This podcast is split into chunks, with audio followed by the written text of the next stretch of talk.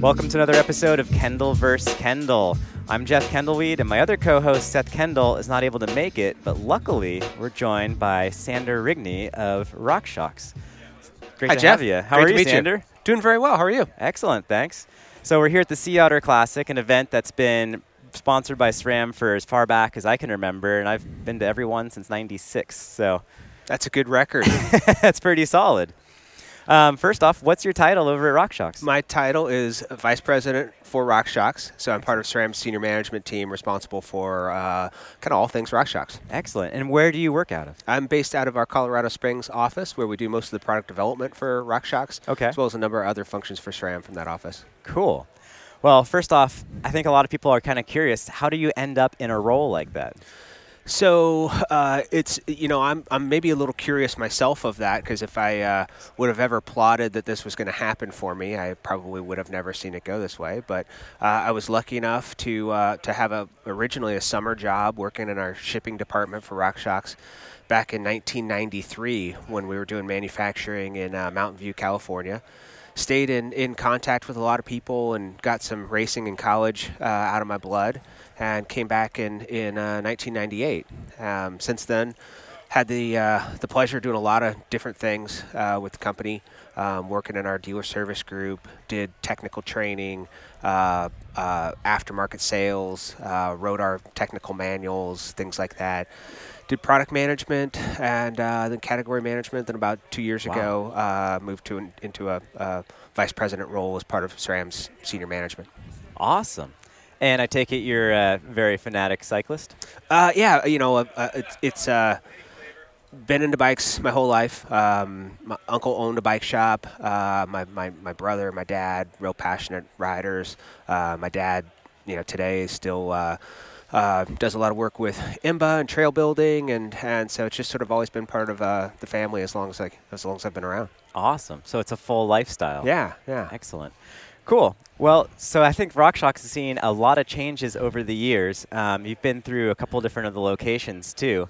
Um, over the years, how many, as you've been in these different spaces, how many of the employees generally ride mountain bikes?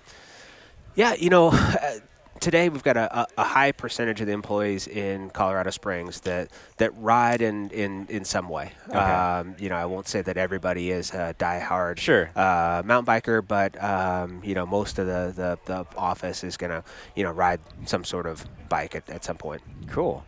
So, Sander, how many locations does SRAM have, and what happens at each of those locations? Wow, I'd have to. We can do a quick uh, global tour. Where Okay. do we Where do we want to start? And I'll hope that I don't miss anybody. Let's start in your office. Yeah. Well, well, um, I'm going to start from actually where I uh, just came from uh, yesterday, which was uh, in uh, Taichung, Taiwan. Uh, so we've got a development center and a large manufacturing location uh, in Taiwan. Um, moving kind of uh, direction is that eastward. Uh, on the west coast here, we've got our San Luis Obispo office that's primarily drivetrain development, where we do a lot of the, the Truvative uh, development, but then cranks and chain rings are done in, in San Luis Obispo. Colorado Springs, the easy way to think of that one is uh, products that have fluid in them. Okay. Um, so we do we do uh, uh, suspension development. We do hydraulic uh, brakes. So road and mountain are both done from that location. That's the center for our, our, our mountain bike uh, sports marketing activities as well. We've got some other function space there. Spearfish, South Dakota. Oh, yeah, uh, that's A lot of uh, the the uh, kind of almost think of it as an incubator for some of our electronic uh, and data technology. So, uh, power meter development, ShockWiz, tire whiz, done from the, those location from Okay. that location. Uh, let's see what's next. Next up, we've got uh, our corporate headquarters in Chicago. Um, so, development-wise, that's a lot of uh, road product development.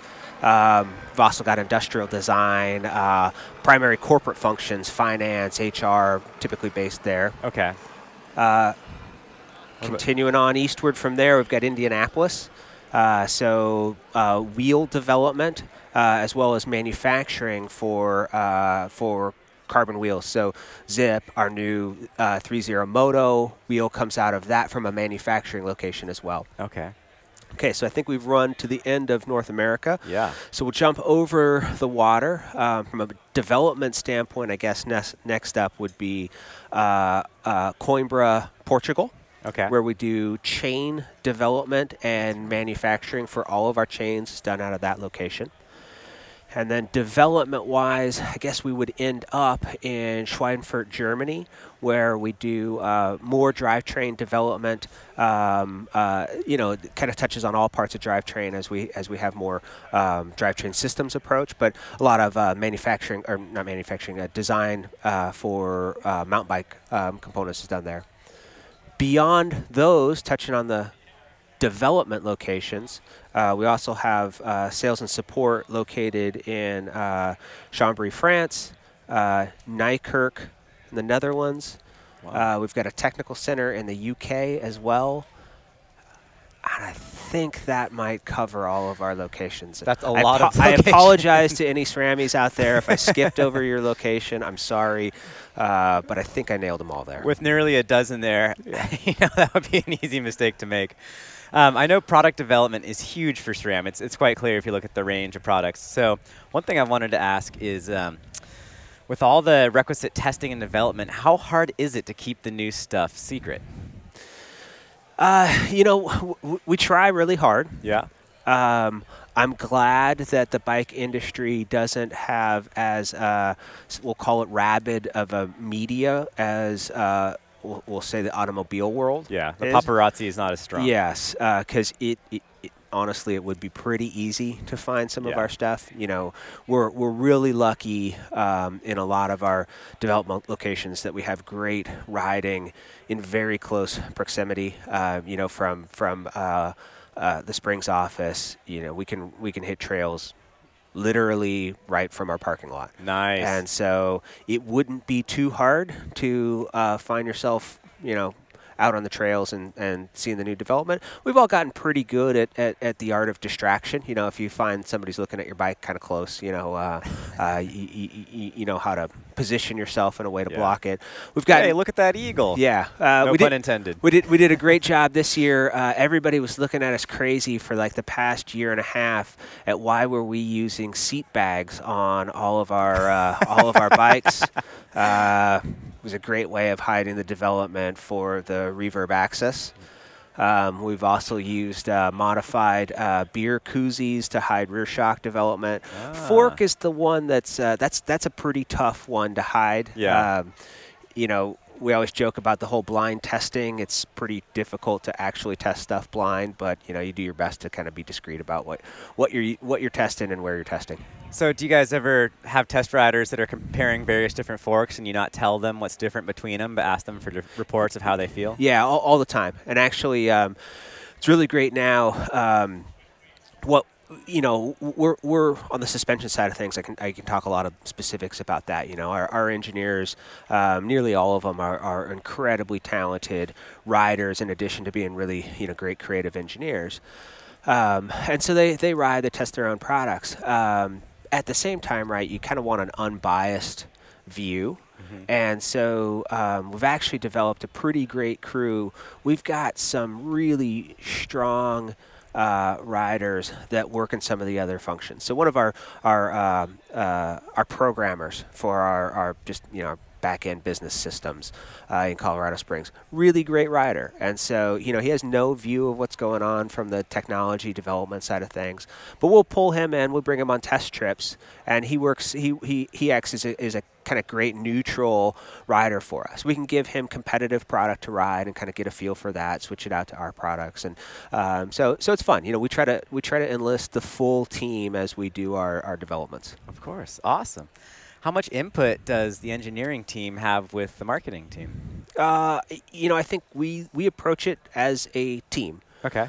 um, you know, from a from a yeah, I can I can speak details about suspension, but we, we really kind of work this way across SRAM that we have a team that's responsible for an area of development that includes a product manager that looks at you know what's the what's the vision for the product, what's the, what's the the market possibilities and, and all that. Um, we've got a, a, team leader that kind of coordinates activities between you know all the parties. We've got design engineers, we've got uh, process engineers. They're all really working together okay. to uh, you know define what the what the next thing is is is going to be. And so it really is a team. The team is is uh, you know getting getting aligned behind what uh, targets for projects are going to be, mm-hmm. and uh, and then then then committing to, you know, everything from what the the specifications, the features, the performance, timelines, and all that kind of stuff as we we commercialize products. Nice. So I've worked in a handful of companies within the bike industry, and none of them have actually had a vice president. So do you have to help work between the marketing and the engineering teams and help facilitate more communication, or is that part of one of your roles? Yeah, you know, uh, our teams work really well together. So I, I wouldn't say uh, my role is to facilitate. Really, okay. I, I, look at my role as, as to remove roadblocks and obstacles, gotcha. right? And and and whether that's uh, you know making sure that um, you know people have the latest computer or if their cell phone breaks, right, that they're able to get a new one from that.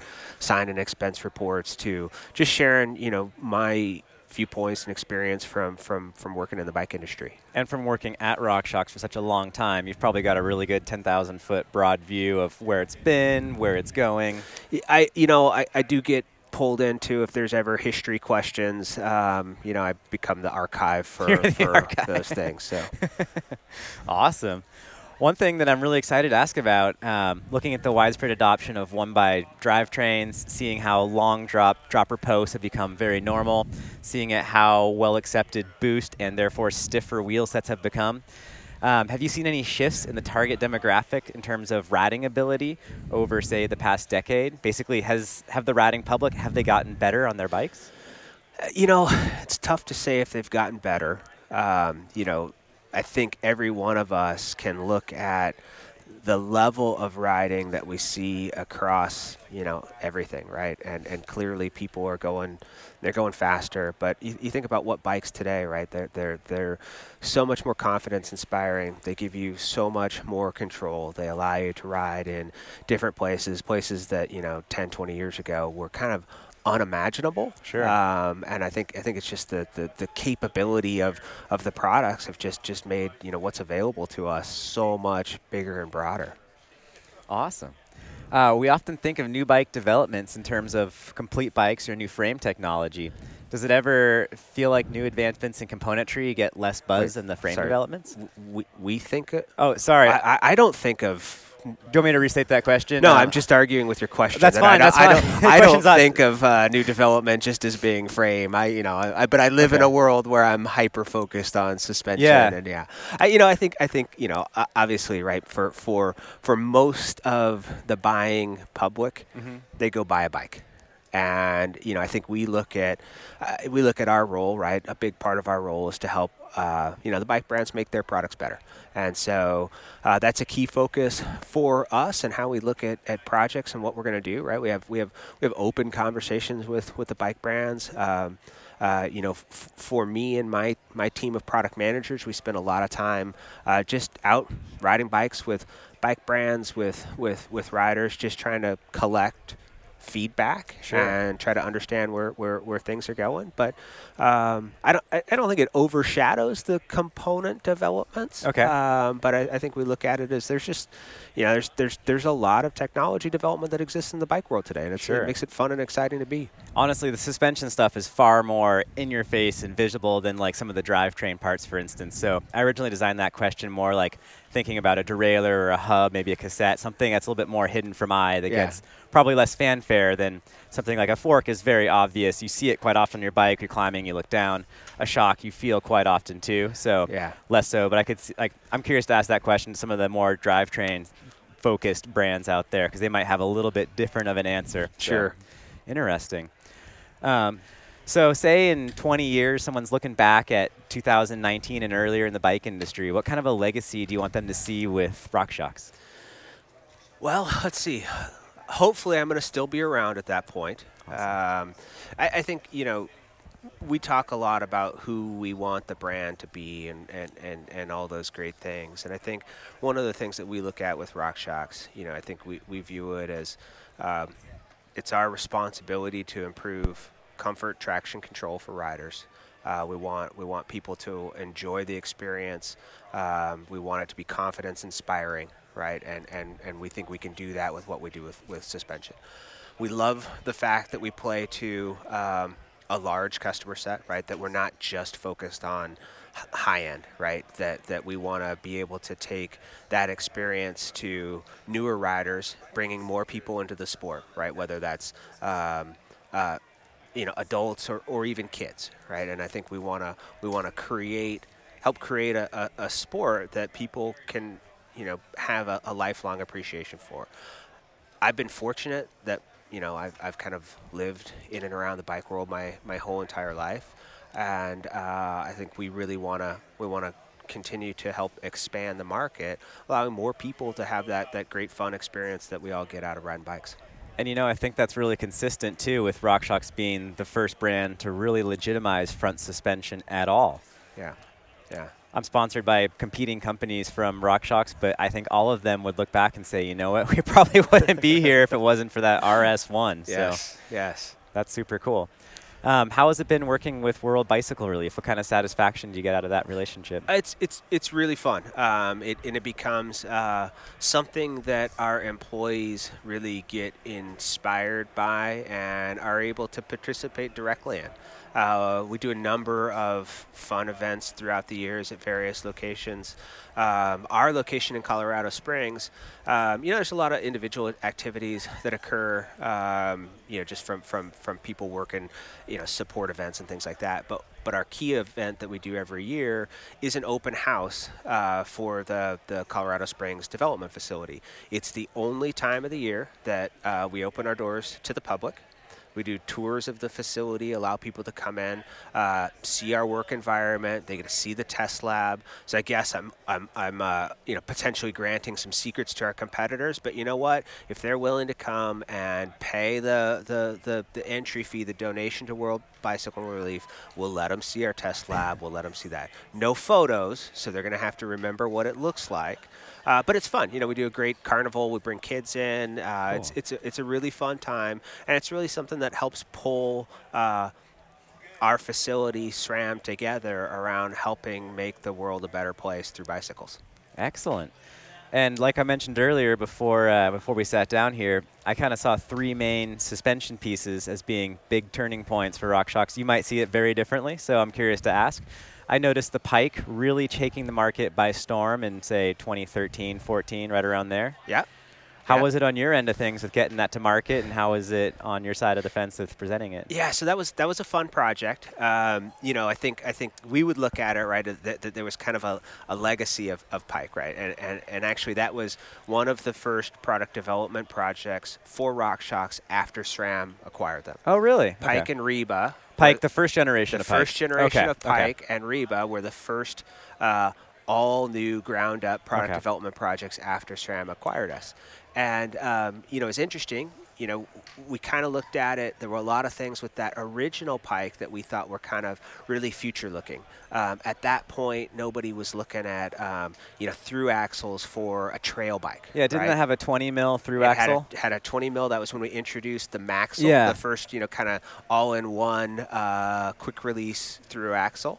Um, you know, kind of bigger, beefier at that time. Uh, Is that like chassis. 05, 06? It was 05, yeah, Okay. model year 05, so 2004, Yeah. somewhere in that. Um, and uh, you know, we did we did some things right. We had we were we were some of the first to do long travel air springs with that chassis and some other cool stuff like that.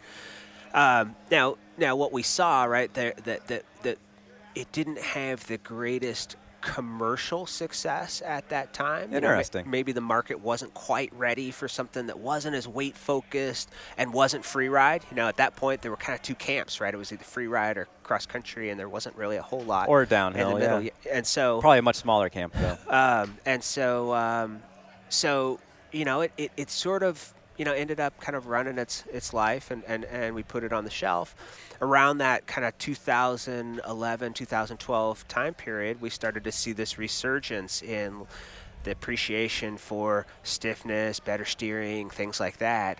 And, um, and and we said, hey, you know, that was that was that was aligned with the original inspiration for Pike back in 2004, 2005. Sure. And right, 2010, 2011, QR15 was becoming big, and tapered yeah, steers were yeah. also becoming the norm. And and so uh, so that was our then inspiration for hey, let's do it again right? Cool. And let's go back and let's use that same kind of philosophy that we used to create that original version, and and uh, you know focus it on on you know really hardcore trail application. Again, right? It wasn't at that time intended to be a, a free rider enduro fork. It wasn't a lightweight cross country fork. It was kind of like that that trail product that that that just true mountain bikers are going to get behind. Not just purely race focused per Correct. se. Yeah. And then enduro comes out, and all of a sudden Pike could be once again described yes. as a race fork. yeah, exactly.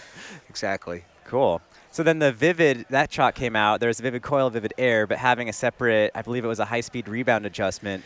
Yes. That was pretty new to the industry. I remember yes. a lot of a, a, lot of fanfare for that when it came yes. out. Yes, Yes, yeah. So so high sp- yeah, beginning stroke and ending stroke rebound is what we like to refer to okay. it as.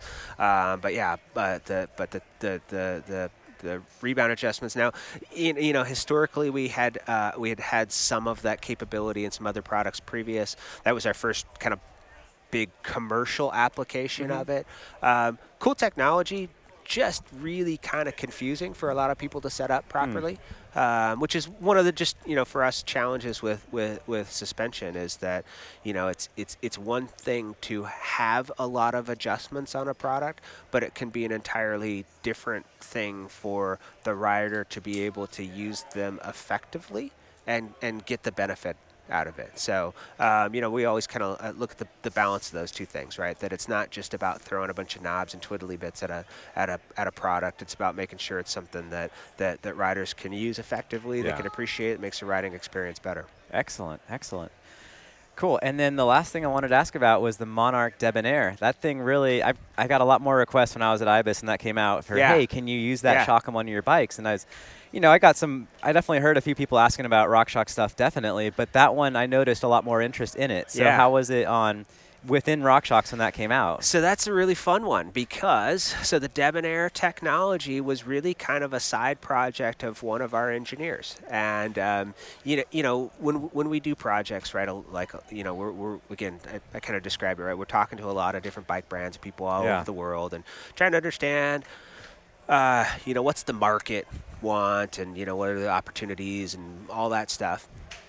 And we'll do things because you know you, you kind of see where, where there's commercial opportunity mm-hmm. but at the same time there's always a lot of yeah but you know on my bike i want to do this thing different right? And and and we try to give our our, our team the flexibility to, to do fun stuff like that. And so the debonair project was really one of the engineers saying you know hey like i i think you know, at that point, right, having a higher volume negative air spring that has an impact over a larger percentage of stroke wasn't where the market was heading at that point. It wasn't how kinematics were being designed. It wasn't what, what any of the competitors were doing.